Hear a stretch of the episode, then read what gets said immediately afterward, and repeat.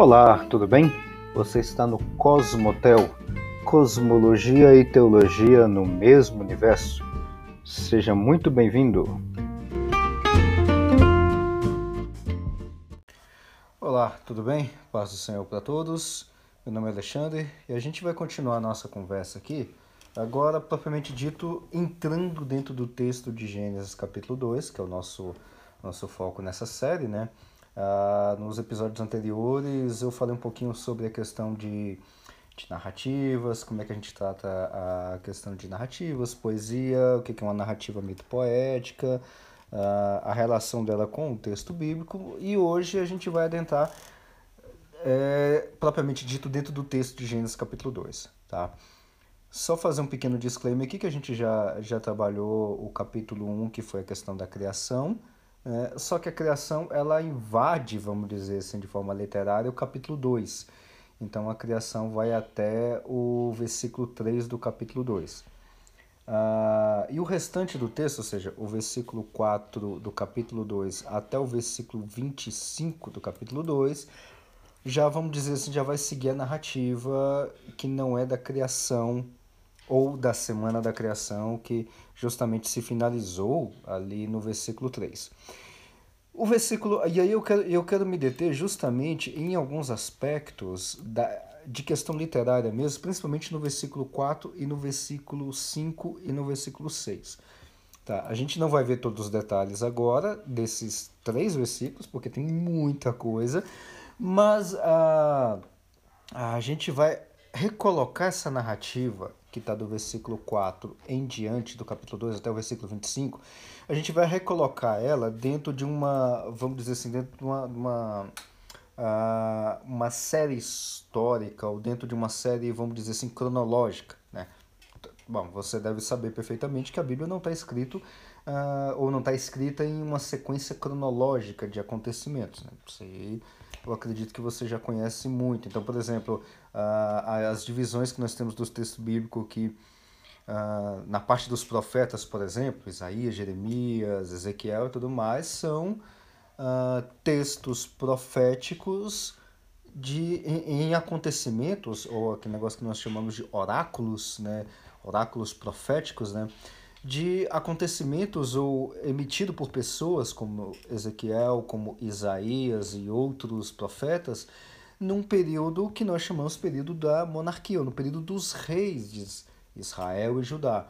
Só que a história dos reis de Israel e de Judá, que é do reino dividido, vamos colocar assim, a gente tem o reino unificado, que é na época de Saul, Salomão, Saul, Davi e Salomão, depois é que vem Roboão e acaba dividindo. Aliás, na época dele é dividido o reino entre ele, Roboão, que fica com o reino do sul, que é Judá, e o reino do norte vai seguir Jeroboão, Jeroboão, é, Jeroboão, Jeroboão eita, nome complicado, Jeroboão I, que é o que nós chamamos, né?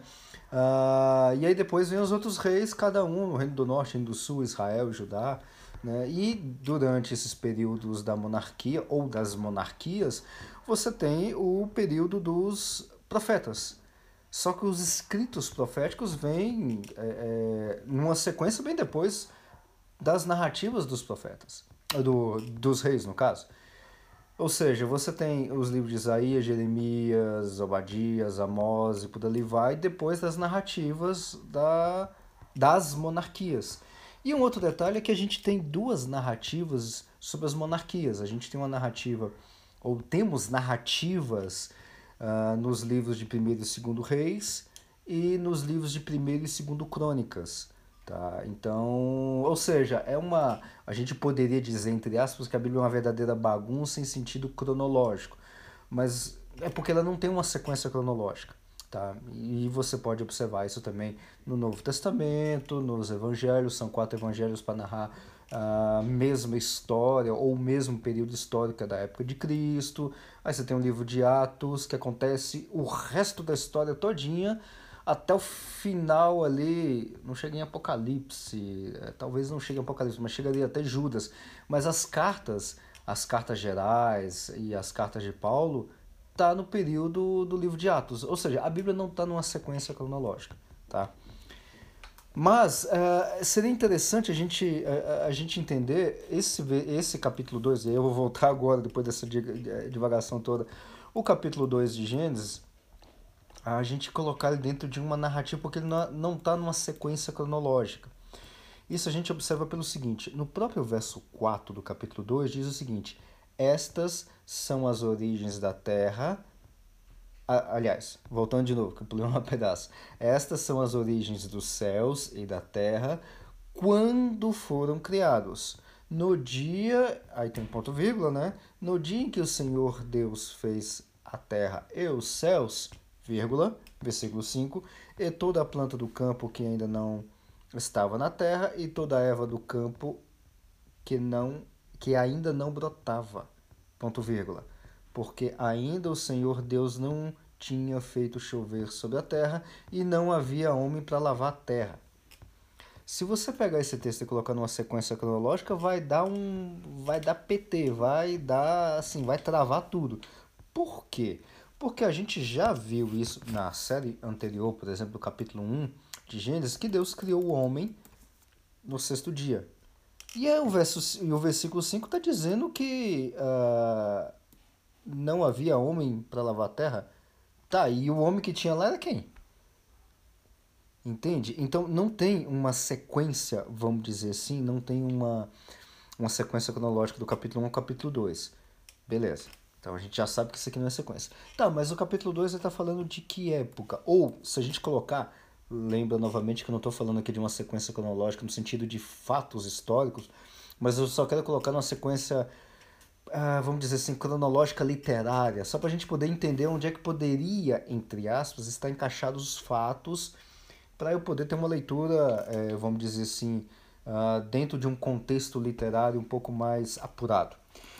Para isso, você pode colocar, sem medo de errar, os versos 4 até o versículo 25 do capítulo 2 de Gênesis. Você pode incluir toda essa narrativa, toda essa história que é narrada, lembra-se que, igual a gente já viu no episódio anterior, que isso aqui é uma narrativa mito poética, tá? Então eu só vou chamar de narrativa, mas você já sabe o que eu quero dizer com isso. Não é uma história no sentido, uma narrativa de fatos históricos. Então isso aí você já conhece muito bem. Então essa história do capítulo 4 até o capítulo 20, do, eita, do capítulo 2, versículo 4 até o versículo 25 do mesmo capítulo 2, você pode inserir essa narrativa como se ela tivesse é, estando dentro do dia 6 da criação.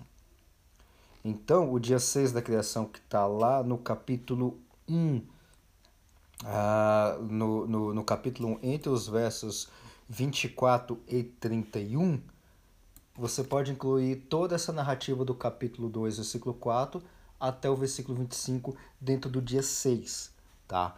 Porque tá, por que está acontecendo isso? Porque o texto, o texto como ele está escrito aqui, ele não é, como a gente já comentou bastante aqui, ele não está preocupado em colocar isso aqui num sistema de narrativa histórica, eh, sequência de fatos e tudo mais. Não, aqui não tem, não tem por esse objetivo. Tá? O objetivo aqui é outro, tá? Que é uma narrativa num estilo mito poético, tá? Muito provavelmente Tá? Tem muitos teólogos que trabalham com, com essa ideia e eu acho ela até plausível que a narrativa do capítulo 1, versículo 1 até o capítulo 2, versículo 3 é uma narrativa fechadinha e o capítulo 2, versículo 4 até o versículo 25 é uma outra narrativa. Ou seja, é como se viesse pessoas diferentes ou edição diferente ou algum outro tipo de uh, vamos dizer assim, de apuração final do texto, que é o que nós temos em mãos hoje em dia, fizesse uma certa, uh, uma certa separação do texto para que ele fosse montado nesse formato que nós temos aqui, tá? Só que parece que está meio que deslocado, parece que foram duas pessoas ou duas edições, alguma coisa do tipo, tá? Parênteses. Isso não quer dizer absolutamente nada com relação à inerrância e à inspiração divina. Essas duas coisas continuam, não são tiradas. A gente está trabalhando aqui questão de literatura, de edição de literatura, de texto, tá? Inspiração divina, inerrância do texto ainda continua. Isso não é nem discutível. Nós estamos no meio cristão, nós somos cristãos, eu também sou cristão, há muito tempo e se Deus quiser no ano que vem eu vou estar completando ano que vem ou esse ano? Não, ano que vem eu vou estar completando 30 anos de igreja. Então, é, é, é, graças a Deus, eu, durante esses tempos, essas quase três décadas, nunca me desviei e eu estou com o pé firme dentro do cristianismo. E dentro dessa doutrina que nós temos, que é basilar ao cristianismo, que é a inerrância e a inspiração divina do texto. Isso não é nem discutível. O que eu estou discutindo aqui é a questão de texto, como é que o texto é organizado. Por que, que o texto bíblico é do jeito que é? É esse o detalhe que a gente está discutindo. Fecha parênteses. Tá, então uh, a gente pode colocar que o dia 6 da criação é bastante longo. Tudo aquilo que aconteceu, que a gente já viu na, na, na série anterior, né, que é as, a Terra ter a função de subsistência, por isso que a Terra vai produzir animais terrestres, Além de que no terceiro dia, se não me engano, se não estiver enganado, no capítulo 1 vai mencionar isso direitinho, se não me engano, no, no, no dia 3 a terra vai produzir plantas. No dia 6 a terra vai produzir animais terrestres. Tá? E no dia 6 também Deus cria o homem. Naquele sentido, obviamente você já, já, já sabe perfeitamente que não é uma criação material, isso é uma criação no sentido de, de dar sentido ou de função para as coisas, tá? Então o homem é no dia 6.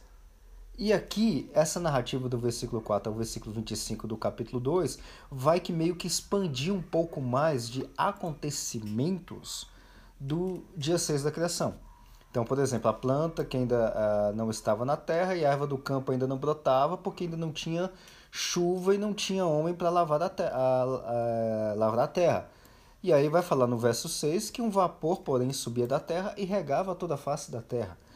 Eu já vi pessoas comentarem uh, e discutirem, e ter uma grande discussão com relação a as, o, o é, como é que é a questão das chuvas. Existia chuva nessa época? Não existia chuva? Chuva só vai aparecer lá no dilúvio? É uma discussão completamente irrelevante, inútil e que não está dentro do texto bíblico. Tá? O texto bíblico não quer dizer se havia chuva ou não havia chuva, quando é que a chuva começou. Não. A narrativa aqui não tem nada a ver com, com a origem material da chuva. O texto não está preocupado com isso. Tá? Então, a, o dia 6 é o restante desse texto, capítulo 4 até o capítulo 25. Lá no versículo 7, vai dizer como é que, o, como é que Deus criou o homem. E formou o Senhor Deus o homem do pó da terra, e soprou em suas narinas o fôlego da vida, e o homem foi feito alma vivente, que é análogo ao que está no capítulo 1, no versículo 26. Só que tem um detalhe, versículo 26, e disse Deus, façamos o homem a nossa imagem, conforme a nossa semelhança, e domine sobre os peixes do mar, sobre as aves do céu, sobre o gado, sobre toda a terra, e sobre todo réptil que se move sobre a terra. Versículo 27, criou Deus o homem a sua imagem, a imagem de Deus o criou, homem e mulher os criou. Aqui no versículo 26 e 27 está dizendo que Deus criou homem e mulher. E no capítulo 2 está dizendo que Deus criou o homem do pó da terra. Veja que parece que são duas narrativas diferentes, né, mas elas são meio que complementares por causa dessa questão textual que eu estava te falando. Tá certo? Bom, eu, eu, o que eu tinha preparado então era esse, esse pequeno, vamos dizer assim, esse pequeno deslocamento da narrativa do capítulo 2, aonde é que ela vai se encaixar, tá? para a gente poder entender um pouco mais uh, do que, que vai ser tratado nesse capítulo 2. E no próximo episódio a gente vai comentar um pouquinho mais uh, sobre a questão do, do, do, vamos dizer assim, da formação do homem, essa expressão formou, criou o homem do, do pó da terra, como é que é isso, se é literal ou não é literal, obviamente você já sabe que não é literal, mas como é que está é, essa descrição? Ou por que, que Deus inspirou o escritor a colocar que ele formou o homem do pó da terra. Um negócio meio esquisito, não é? Por que, que já não revelou que o homem veio de processos biológicos? Não seria mais fácil? É o que a gente está estudando agora, no século XXI. Não seria bem mais fácil?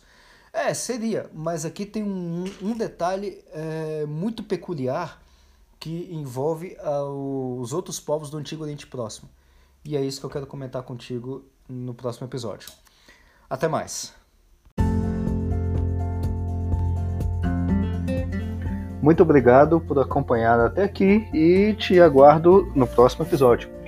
Até a próxima!